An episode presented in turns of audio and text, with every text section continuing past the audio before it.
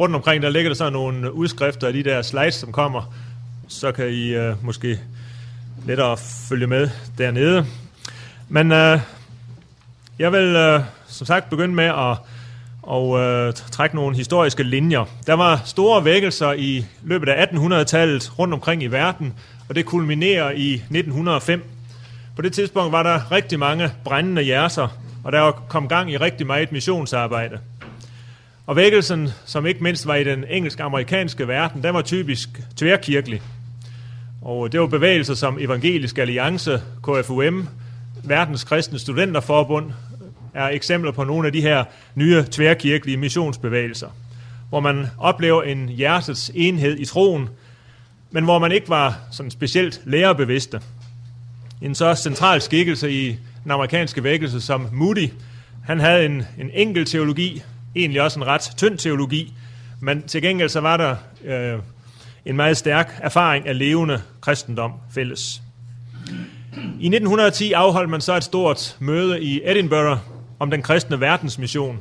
Det var evangelikale kristne i de forskellige mange nye missionsbevægelser, som mødtes, og øh, det var så på tværs af kirkeretninger. Stor nidkærhed for mission og evangelisation i verden, det var den positive baggrund for Edinburgh 1910. Man følte nu også, at situationen i verden rent politisk, øh, lige præcis på det tidspunkt, var sådan, at der var specielt åbne døre, og de skulle så udnyttes til at lave en specielt stærk missionsindsats netop nu i 1910, mens tid var. Og denne konference den kom til at sætte øh, dybe spor på flere måder, også fordi den var ekstremt godt forberedt. Forhandlingerne om verdensmission foregik på basis af en indgående statistisk viden om, om forholdene i de enkelte dele af verden. Så man fik et, et stærkt indtryk af, hvor i verden der og hos hvilke folkegrupper der specielt var behov for en missionsindsats. Det var en meget igangsættende konference, så der er god grund til at fejre dens 100-års jubilæum i år. På konferencen i Edinburgh, der holdt man bevidst de dogmatiske forskelle nede. Man vil samle sig om missionen. Det fører så til, at man siden følte, at de spørgsmål måtte man nu alligevel tage op, og det fører så til dannelsen af forskellige økumeniske organer, sådan at Edinburgh 1910 faktisk kan ses som mor til kirkernes verdensråd. Konferencen fik også et barn mere, fordi mødet blev fuldt op af en fortsættelseskomité, som holdt deltagerne fast på visionerne, og som blev til det internationale missionsråd, og øh, som skulle koordinere missionsarbejdet i verden. Konferencen i Edinburgh øh, havde kun 13 danske deltagere, men øh, alligevel så kom der utrolig mange ting ud af konferencen, også i dansk kirkeliv. Øh, der opstod noget, der hed Sudan-missionen i 1911, Dansk Missionsråd i 1912, Dansk Bibelskole i 1912 osv.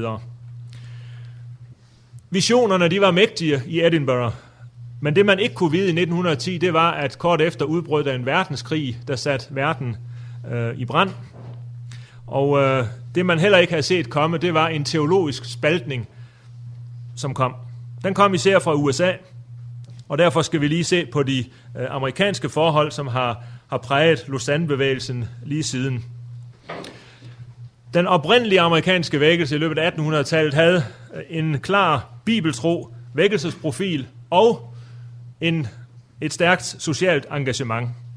Men efter 1910 sker der det, at den oprindelige vækkelse deler sig, sådan at nogen fra vækkelsen går i social retning, det har jeg tegnet nederst, øh, og så øh, rendyrker man den sociale del af arven i social gospel og liberal teologi.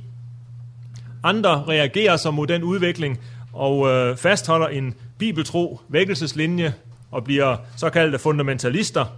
Og de afholder sig så fra social arbejde for ikke at komme til at ende ligesom social gospel. Så de to øh, grupperinger i USA bliver negativt afhængige af hinanden, og amerikansk kirkeliv bliver splittet midt igennem. Og det galt også i ydermission.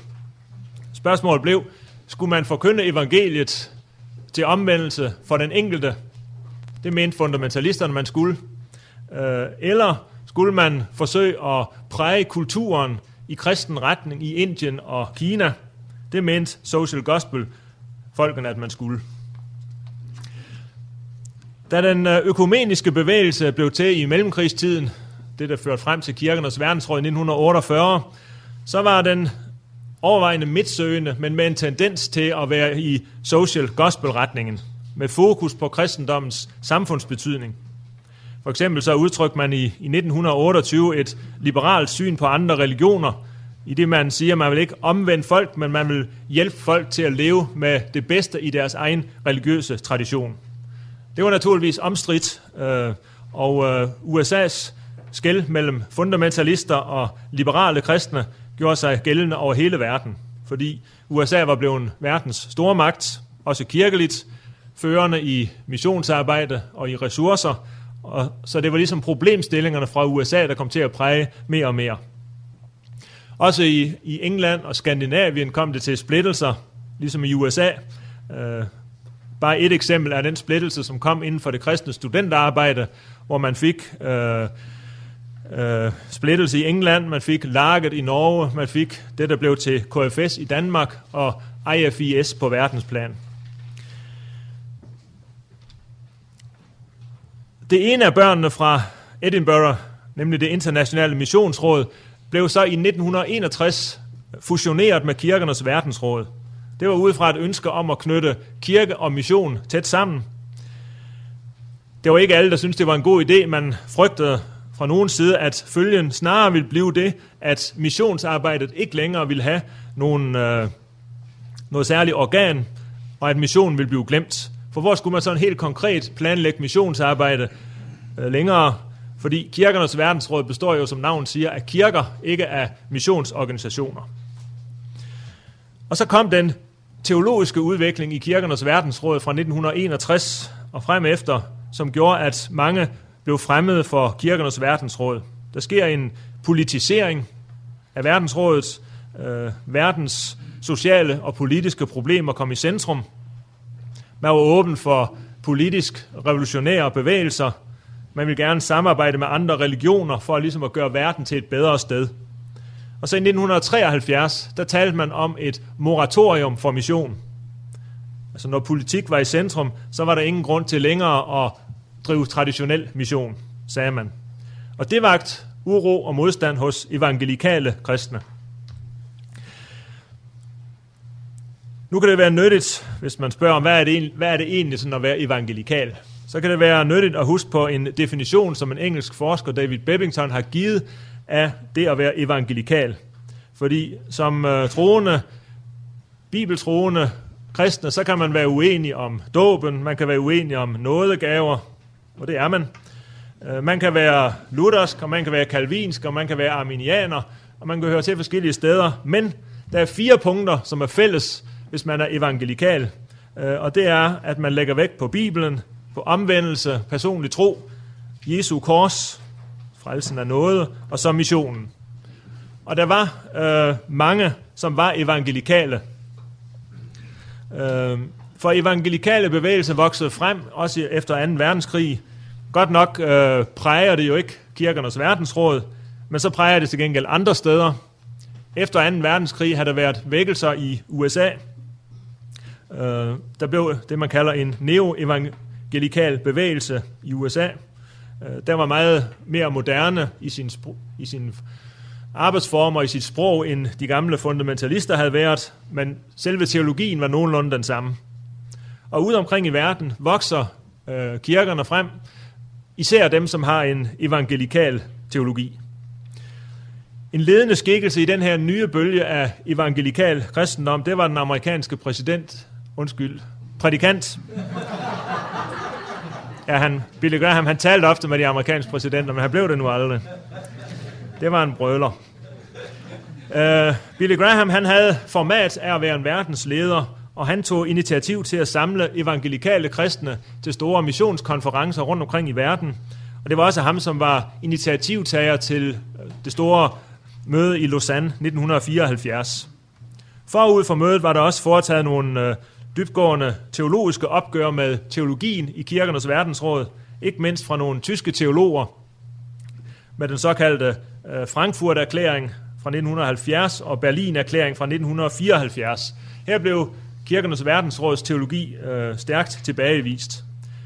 Frankfurt-erklæringen fra 1970 øh, gik således imod tanken om, at Kristus øh, åbenbarer sig anonymt i andre religioner. Man gik imod, at dialog og tilstedeværelse kan erstatte øh, Kristus forkyndelse. Øh, og øh, Berlin-erklæringen 1974 sagde, at vi må sige nej til det at støtte revolutioner fra kirkens side, og vi må sige nej til den sværmeriske tro på, at Maos gode resultater var udtryk for Guds riges frembrud i Kina. Det var der faktisk nogen, der sagde dengang. Øh, så kom Lausanne og den store konference om verdens evangelisation i 1974. Hvor mange af jer var egentlig med der? Tre, ja. Øh, den mindede, ja nu taler jeg om noget, som jeg ikke selv har oplevet, men jeg har læst mig til, at den konference øh, på flere måder mindede om konferencen i Edinburgh 1910. Det var den samme missionsiver, som var der igen. Og igen var det ikke kirkesamfund og kirkeledere, som samledes, men det var missionsledere og enkeltpersoner, som brændte for evangeliets udbredelse. Så er det karakteristisk for Lausanne 1974, at det var ikke en konference mod noget. Man var ikke mod kirkernes verdensråd, øh, men man var samlet for noget, nemlig for evangelisation. Det betød ikke, at der ikke var en lærerbevidsthed i Lausanne. Det kom klart frem i Billy Grahams tale, hvor han siger, at det handler om at stå fast på en ortodox bibelsk teologi. Det handler om at gå imod en politisering af kirken, for mennesker er fortabt uden Jesus. Derfor så skal det prædikes om Jesus for alle de unåede, uevangeliserede folk, øh, både i såkaldte kristne lande og i ikke-kristne lande. Og Lausanne-konferencen munder ud i en pagt, som fastholder forkyndelsen, men uden at glemme de sociale opgaver. Bare et enkelt citat. Selvom forsoning med mennesker ikke er forsoning med Gud, og social handling ikke er evangelisering, lige så lidt som politisk frigørelse er frelse, erklærer vi ikke desto mindre, at evangelisering og deltagelse i socialpolitisk arbejde begge er en del af vores kristne pligt. Så Lausanne overtager altså ikke den gamle amerikanske øh, skarpe skældende mellem evangelisation og social gospel. Øh, der var mange fra tredje verden med øh, i Lausanne, til forskel fra Edinburgh, øh, og dermed var de store sociale spørgsmål heller ikke til at undgå. Og det ønsker man altså heller ikke. Efter Lausanne 1974 er verden ikke blevet helt den samme igen, heldigvis. Øh, I 1900 der boede der 82 procent af verdens kristne i den vestlige verden. I 1970 galt det 57 procent, og i 2010 der udgør vi øh, kun 36 procent af verdens samlede kristne. Og det er altså ikke mindst evangelikale, herunder de pentekostale menigheder, som er vokset. Missionen udgår nu fra alle verdens dele og til alle verdens dele. Og så har kirkernes verdensråd været i forholdsvis tilbagegang. Både på grund af færre økonomiske ressourcer, verden, eller de, de rige vestlige kirkesamfund har oplevet stor tilbagegang, for eksempel i Tyskland, og derfor får kirkernes verdensråd færre ressourcer nu. Så har man i øvrigt heller aldrig i kirkernes verdensråd levet op til det prætentiøse danske navn, Øh, for det er jo kun nogle kirker, der er med. Det er slet ikke noget flertal af verdens kristne, som er, er med i, i kirker, som hører under kirkernes verdensråd. PT repræsenterer kirkernes verdensråd 560 millioner kristne ud af over 2 milliarder. Og så står verdensmissionen nu over for nye udfordringer. Murerne er faldet, øh, terror, fjendtlighed mod evangeliet er nye udfordringer – og derfor står også Lausanne-bevægelsen over for nye udfordringer. Lausanne vil være et netværk, som fremmer følelsen af enhed mellem kristne, og vil hjælpe til klarhed over, hvad evangeliet er, og formidle et bedre samarbejde om at bringe evangeliet ud til mennesker i ord og handling.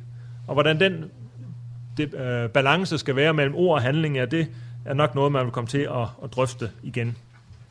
Men primært så skal man se Lausanne-bevægelsen som, og og mødet i Cape Town 2010 som en opfølgning på mødet i Edinburgh 1910, og øh, det giver rigtig god mening at lave sådan en stor missionskonference i et jubilæumsår, for det handler stadigvæk om, at evangeliet om Jesus skal ud til dem, som ikke har hørt det før.